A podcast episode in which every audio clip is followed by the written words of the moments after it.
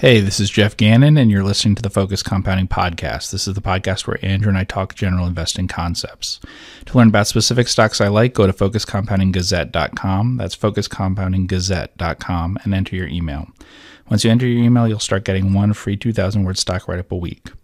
Andrew and I also manage accounts for clients. To learn more about our managed accounts, email Andrew at info at focuscompounding.com or text or call Andrew at 469 207 5844. And now here's Andrew with your regularly scheduled podcast. Alrighty, we are back. How is everybody doing? Hope you are doing well. Andrew Kuhn, Focus Compounding Podcast. Geoffrey Gannon, Focused Compounding Podcast. Geoffrey Harvey Gannon. Mm-hmm. Andrew Mitchell Kuhn. Um, if you guys see in this background a bunch of lightning going on, um, we upped our game a little bit, so we have some special effects going on. This is a green screen. No, just kidding. We're actually right in the middle of a tornado, but we care so much about focus compounding that we're just gonna we're just gonna fight through it, right? Yeah, we'll just film our death on here. That's right. So if you're not following me on Twitter, come on. I'm, I'm, I'm trying to get through a tornado for you. And if you want to get access to Geoff's weekly write up, go to focuscompoundinggazette.com and be sure to sign up for that. So today we're going to be going over questions, all investing related. Mm-hmm. Okay. Are they ever not investing related? Uh, I don't know. yes, We, we don't get too many episodes. personal. We don't get too many personal ones. We did two episodes in a year ago. Yeah, yeah. We did one right. about the podcast and one about it. No us. one cares about you and me as a person, just just investing. Um, so we're going to be going over it. And if you want to ask future questions, feel free to reach out on Twitter or email info at focuscompounding.com. We will um, queue them together and then pull them for the show. And we'll jump right into it. Uh, first question, I thought this was a good one. It says, Have you ever bought a company where the numbers told you not to? Um, no, I don't think so. Never. I, I, no, I'm pretty sure no. It Now- depends on what you mean. Okay, so I mean, I mean, you could say that for NACCO, for example, the current accounting when you first looked at it probably made you, if you Um, didn't think about what the company would look like um, in a couple of years or whatever, right? Don't you think that could have made a difference? Oh, maybe. I mean, BWX Technologies, it had losses and some things that was going to spin off and stuff like that. So, yeah, that might be possible. NACCO, I mean, its revenue and stuff looked different, but it, you knew it was going to spin off at like a, or you thought it was going to spin off at like a single digit P. Um, uh, we bought something that was like 20 times earnings, but then after we knew there was a tax cut, so it would drop to a lot lower. Yeah. Um, no, I don't think so generally. Um, well, you know, we bought Maui Land and Pineapple at one time. Yeah. So I guess if you're saying the numbers, meaning like book value and stuff like that, Sure. then yeah. But if you mean the likely appraisal value of the land, then no. Um, and that would be the same for uh, we bought a timber company. Mm-hmm. So if you mean like just PE and price to book, no, I think Maui Land and Pineapple price to book could have been seven times book or five times book or I, I forget what it was. I think I, the land was probably worth seven times book. Yeah. I think this question is modeled after um, when Buffett was asked, or Buffett Mm-hmm. said that sometimes the best companies are the ones where the numbers tell you not to invest because you love Yeah. the business so much. I think sometimes when we paid a high price for something that's worked out well, but a high price for us is um, still pretty low. And Yeah. I would say a high price for Buffett is very low. People always quote about how he says, you know, you have to pay a fair price for a stock and stuff, but his idea of a fair price is like, you know, like he thinks really paying out for a stock is paying in the teens PE or something. Yeah, you know, he talked yeah. about See's Candy. Have you read about that um, history and the snowball and stuff? Um, now it was a different time, so stock prices were, uh, um, business prices were a lot lower. Yeah. But um, yeah, he talks about how they really paid up for See's. Well, they got a very low price for See's compared to what people pay for stocks today. So Yeah. yeah. Totally. Cool. Um, let's see. It says, what is it that really piques your interest in a stock? What tells you that it could be interesting? Uh, it's easy to understand and it has some sort of moat, Okay. um, probably. So uh, when I read about a company and immediately something jumps out at me that way, I mean, I on the Focus Compounding Gazette, which you can sign up for for um, to get each week by email, Nice starts yeah, it starts with uh, ten overlooked stocks, right? Yeah, uh-huh. So you can see that I picked those 10 overlooked stocks. So they're overlooked statistically, so that's why they're on the list. But why did I pick those 10? Um, if you go down the list, it's usually that. They're fairly easy to understand and they have some sort of um, moat, uh, likely, or the possibility that there is a moat. We don't know unless you dig a little deeper. But so like some people were surprised there was a cement company on there. Actually, cement companies tend to have um, moats because you it's a low value to weight product, so you can't ship it that far, and especially um, you mean you can ship things by rail or by barge, but shipping things by truck is a really short distance that you could ship it. Um, I wrote up a lime company, same sort of thing.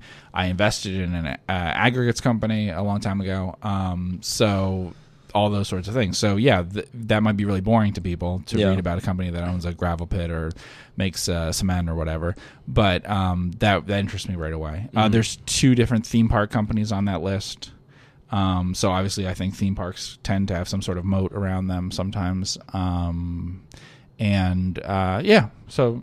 Th- th- it- Now, when you say simple, could you please? Um, obviously, I know what you mean by that, or easy to understand. But I mean, for example, some people, when we've Right. talked about BWX technologies, right. Right. they make nuclear reactors. That Yes. kind of is probably sounds pretty Difficult to complicated for a lot understand, of people to understand. But it's not like you know like the exact chemistry that goes behind it. correct? Right. So, like in the 10 overlooked stocks to watch, there's a stock on there near the bottom. And one reason why it's near the bottom, it hasn't appeared previously, is it's an insurer. I don't have a problem with insurers being difficult to understand. This company has written different kinds of business uh, in different years pretty quickly. So Yeah. it's like short tail type insurance, but it's switched what it's done. So um, th- that's difficult for me. Whereas, like uh, Progressive uh, has really d- done um, overwhelmingly just auto insurance and has a very long history of writing it. So it, it depends. Like um, a, a bank that's making new kinds of loans, an insurer that's doing different kinds of insurance, insurance I'm not that familiar with, that would be difficult um, to understand. But like an auto insurer would be simple to understand. Um, so yeah, I mean it, it's it, it's the economics of it that matter. So okay, go ahead. Yeah, so like you said, BWX Technologies, um, the economics are pretty simple there. They've made all the nuclear reactors for the U.S. Navy since the Navy's used Yeah. nuclear reactors. I said before, like if I was looking at that stock in the uh, 50s or something, I wouldn't be able to judge it because there were competing models and um, there were uh, companies that were building different kinds of reactors. Uh, in fact, originally there were companies that thought that um, it there wouldn't be enough uranium in the world to run ships on um, that you that you would need um, plutonium, and that um, you would not want to use water. Uh, and in fact, those are the two things that uh, became important aspects of, of what actually is how they um, fuel nuclear reactors. So, um, you know, I don't understand the answer to engineering questions. All the engineers, Yeah. uh, if you read books from back then and stuff, suggested that um, the superior model is the one that didn't end up being the one that the Navy based things on. And they were wrong about a lot of things. Like they thought there was going to be a uranium shortage and that the world would never have enough uranium to fuel all these things, and there was plenty of uranium. Um, but they didn't know that at the time. If you read things from the 90s or whatever, I'm sure you'd think that there was going to be no oil in the United States and those sorts of things, and there would be a big net importer, and now it's going to be a net exporter. So those sorts of things are difficult to understand, but once you see them happen, uh, it's easier. So yeah, so like take NACCO. If they're taking oil out of the ground and getting royalties on it, uh, natural gas out of the ground in Utica Shale, um, then I can evaluate and stuff once it's happening and, and sort of have an idea about it. Uh, I have no idea when they're talking about uh, what it might be happening in the future, but there isn't infrastructure to take it out of the state yet and things like that, you know? So, what would you do for everyone listening that is new, for example, and maybe Mm-hmm. they don't know a bunch, like what's easy for you to understand because you've read a bunch of diff- about a bunch of different companies and you've read a ton of 10Ks to somebody else could be completely different, right? So, if Right. somebody said, okay, I want to go deep and try to understand this industry, this business, what advice would you give to do that? Uh, read about the company and read about its competitors, and then you Yeah. just write down questions about what you don't understand and you need to figure out. Yeah. Um, and you can learn a lot about an industry and we've talked about this a lot um, you know so let's say you're interested in a company and then they list their competitors Mm-hmm. go read every single one of their competitors annual reports and you could literally from doing that a you'll know which company is better and the best in Mm-hmm. the industry you could just tell which one could be the you know the riskiest and you'll just learn a ton about the industry you know and then to your point writing down um, a bunch of questions that you have and then really going on google and you could Yeah. do some scuttlebutt and really try to go see it in person or Mm-hmm. or um, you know for example we we've done some research on a company which I won't say and I could picture it in my mind, but Mm-hmm. I'm like, okay, I kind of want to learn a little bit more. And I went to YouTube and I saw a tour of it Yeah. or whatever, you know. So Right. for me, it's like actually putting it the um, the annual report in like in into real life, if Yeah. you will. You know, so that helps, and you kind of learn about it that way. Yeah. So it, I mean, it depends on. It's kind of like when you talk about thinking like a journalist, right? What, Yeah, would, a, what would a journalist do? Yeah. They would go and talk to uh, people that are close to the situation or who Yeah. Mm-hmm. knew about it or who knew the person and really just kind of going from a bunch of different angles with it. Yeah, and the thing is, it's to get you comfortable with the stock. Um, is what matters. It's just all the stuff that would affect your decision whether you buy it or not. So I think sometimes people gather a lot of data and stuff. Um, Like financials. Yeah, Yeah. And thinking that that's what's the most important thing. Like for instance, with the um, BWX technologies, you know, I re- mentioned that I read a book that was about all the uh, uh, nuclear disasters in history that had happened. It was, so it was a narrative description of each of them, um, and that was useful in understanding sorts of things about what companies and what countries and things had used nuclear reactors and why, and including things about navies because uh, there's another nuclear powered navy in the world that's had a lot of accidents, and Yeah. the U.S. Navy hasn't, um, and, and things like that. So. Uh, there's no rule that says you can't go out and buy a book that's on that sort of topic. I mean, I read a book. Uh, I actually read a couple books on the cruise industry when I was learning about Carnival and Yeah. things like that, and that's helpful. But it's also useful to. I mean, it. A lot of times I talk to people and I'm like, so why don't you go s- see one of the sites? Yeah. Like, you know, you could. For me, that helps. Yeah. Yeah. And now with the internet stuff, you can go on TripAdvisor for things. You can go on YouTube. You can read reviews. Google Maps. do- e- exactly. Yeah. You get satellite photos of things. But you can also just go to one of those places, especially when they're talking about retail and restaurants and things. I'm amazed when people talk about investing in some company and they've never Yeah. been. Yeah. I mean, if like retail But are they there's thinking no reason are- why you haven't been there. If you're going to invest in a movie theater, I was gonna say. There usually there's some chains where you if depending on where you are in the country and where they are you couldn't go to but in general you can go there and you Yeah. can go to competitors and you can get an idea um They're not thinking like investors, right? In just- most situations. i don't know why that happens because it's a little surprising it's like But if you were to invest in a private business, you'd probably want to see the product yes. yourself. You know. yeah. and it can be helpful yourself now i'm not saying that it's necessarily that good in terms of uh, that you need to do that because it you know a lot of it's anecdotal and it's not necessarily going to be as helpful as more scientific sorts of things you know if you go online and you find employee reviews and there are two employee reviews it's not a very big sample that you're going to be able to work with but it's going to stick in your mind in a big way probably if they're really negative or Sure. something like that um, but you know, if you're researching Cheesecake Factory and you've never been to a Cheesecake Factory, that seems strange to me. like, why wouldn't you just go? Sure. Yeah. You know, and why wouldn't and then having gone, Go why eat that wouldn't bread. you talk to people who, if you don't like it and stuff, why don't you talk to people who do? Yeah. that's always one of the things that I'm surprised by. There's so many things where I've talked to someone or something and they talk about how they don't like, so say they don't like Starbucks or something. Okay, that's not relevant to the The uh, masses. the, the, the conversation. Yeah. What you need to figure out is why the people who do like it like it. Yeah. What keeps bringing them back? Sure. it, you know, it's like it doesn't matter if it's made for you or not. Um, I'm sure that, like I talked about DreamWorks animation or something. Well, if I don't like animated movies or whatever, that doesn't matter. There's an audience that does like it. I need to figure out why they like it and you know whether the company can produce that. And that's the same thing for you know any of those things. You could be someone who's counting calories. You're not going to think of the Cheesecake Factory as the place to go, but They there's do got an a- audience. They do it. got a lighter menu though. They have a SkinnyLicious menu. Yeah, so I, I get the bread and then I Uh-huh. eat off the SkinnyLicious menu, Okay. so it kind of justifies it. But I'm probably eating like two two thousand calories in bread. Mm-hmm. That's funny. No, but I, I I would agree with you. Um, what advice would you give to new investors? Uh, so What advice would you give to yourself when you started out at 14, 15 years old? Oh, to read less investing theory books and stuff, and to ignore that stuff, and just use common sense more. Yeah. So like think about I got it. too interested in you know value investing type books and things. Yeah. and that was a waste. Yeah, I mean, if you think it's like a hobby, I mean, if you want to read just to read, just read no reading 10ks and stuff. No, but I think it distracted me away from that to focusing on things like whether it was low price to book or, Yeah. or things like that. That instead of actually matter. learning about the businesses and Yeah. stuff. Yeah. And it wasn't important. I don't think that I. I think there's a period where I wasn't a better investor than I had been as a teenager. I've said that before. I think as a teenager I was a better investor than I was in my uh, early 20s or something. Why do you think that? Because I hadn't read all these investing books. Yeah, Yeah. it's kind of funny. yeah. Yeah. But it's a lot of statistical stuff about what they think works in general or whatever, and what you're dealing with this specific cases. You just have to figure out a few specific cases that you know the answer to. It kind of reminds me of not. I'm not throwing flack. I, I really, Okay. I do. I like the guy when he, Uh-huh. Whitney Tilson was talking about Okay. sort of what happened with his fund. Right. He said that in his earlier day, like he thinks he he I think just like got too smart or just too experienced. I think is what Yeah. he said. Something along those lines. Don't quote me, but he was saying when he first started off, it was much more focused on like the actual businesses. Yes. And then as time went on, he was you know probably not in your case about value investing books, but he said he was making more macro decisions. And Yeah. that went to his investing process Yes, instead of just thinking about like being a business analyst. Absolutely. Yeah. Yeah, that's the biggest problem. And you only need to know about a very small number of businesses and have an opinion on those. Um, I mean, the the big thing that I would so like in terms of just in general advice to people, I would say spend as much time as you can studying specific businesses, reading 10ks and stuff all year long.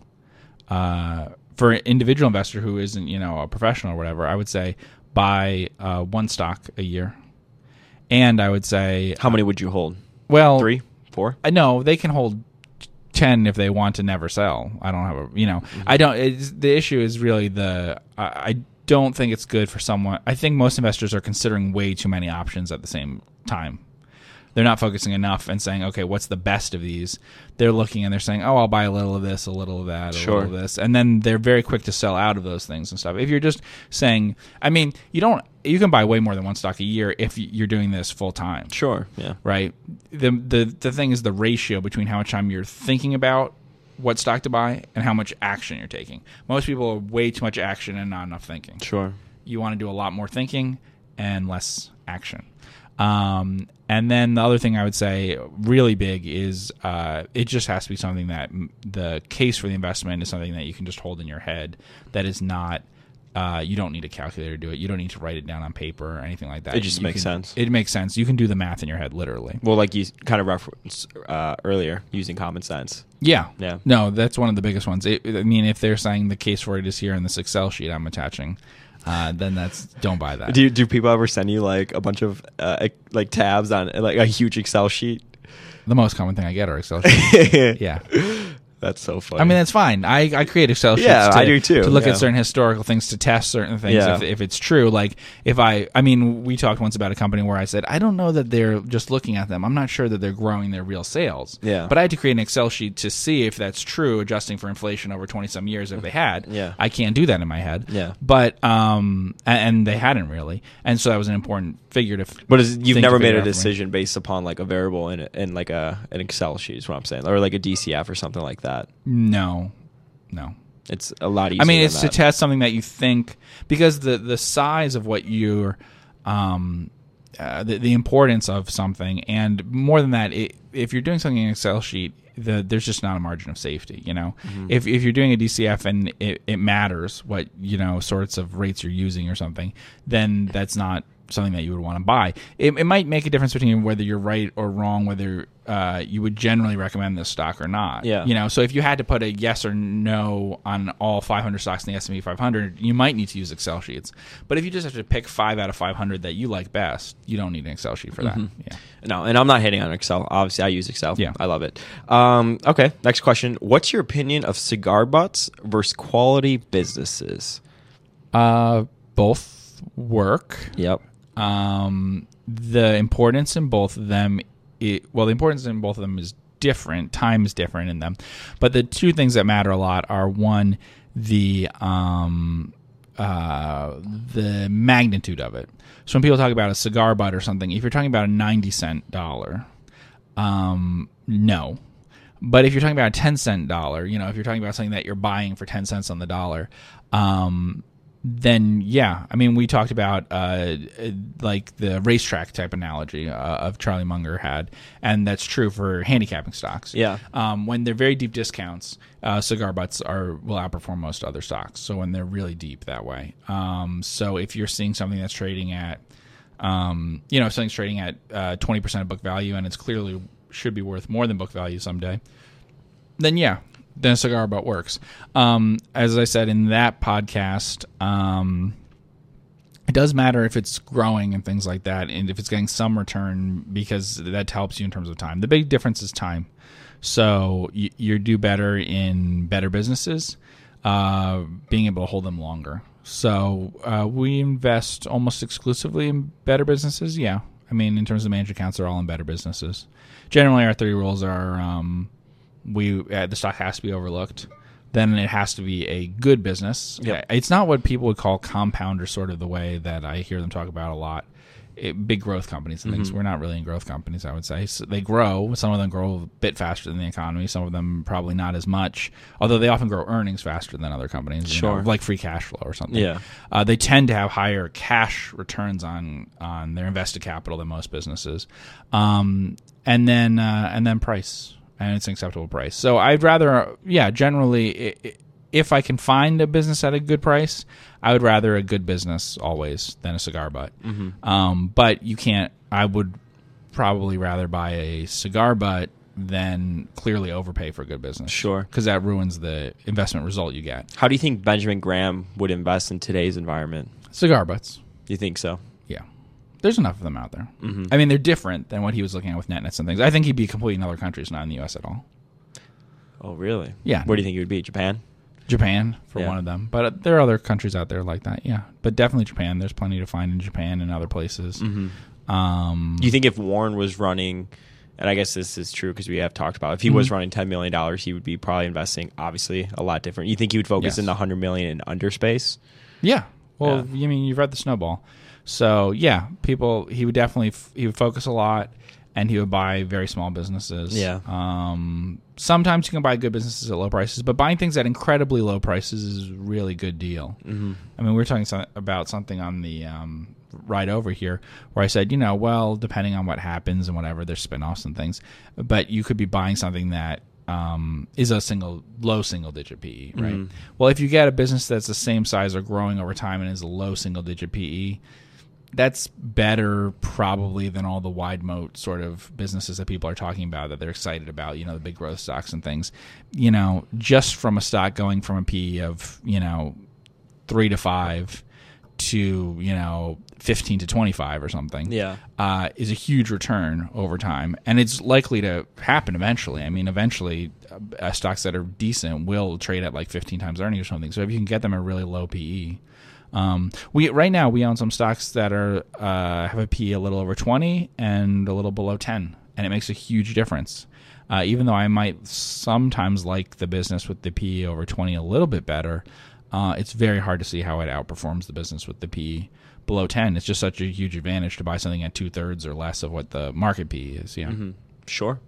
No, I think that's great, and I think that's a great place to stop. I want to thank everybody for asking those questions. If you want to ask a question in the future and have it be on the podcast, definitely reach out to me on Twitter at Focused Compound. Also, be sure to sign up for Geoff's um, Gazette that goes out every single week. And if you're on YouTube, give this a thumbs up and be sure to subscribe, um, and that will notify you every single time we upload a video. I want to thank everybody so much for tuning in. We'll see you in the next podcast. Take care.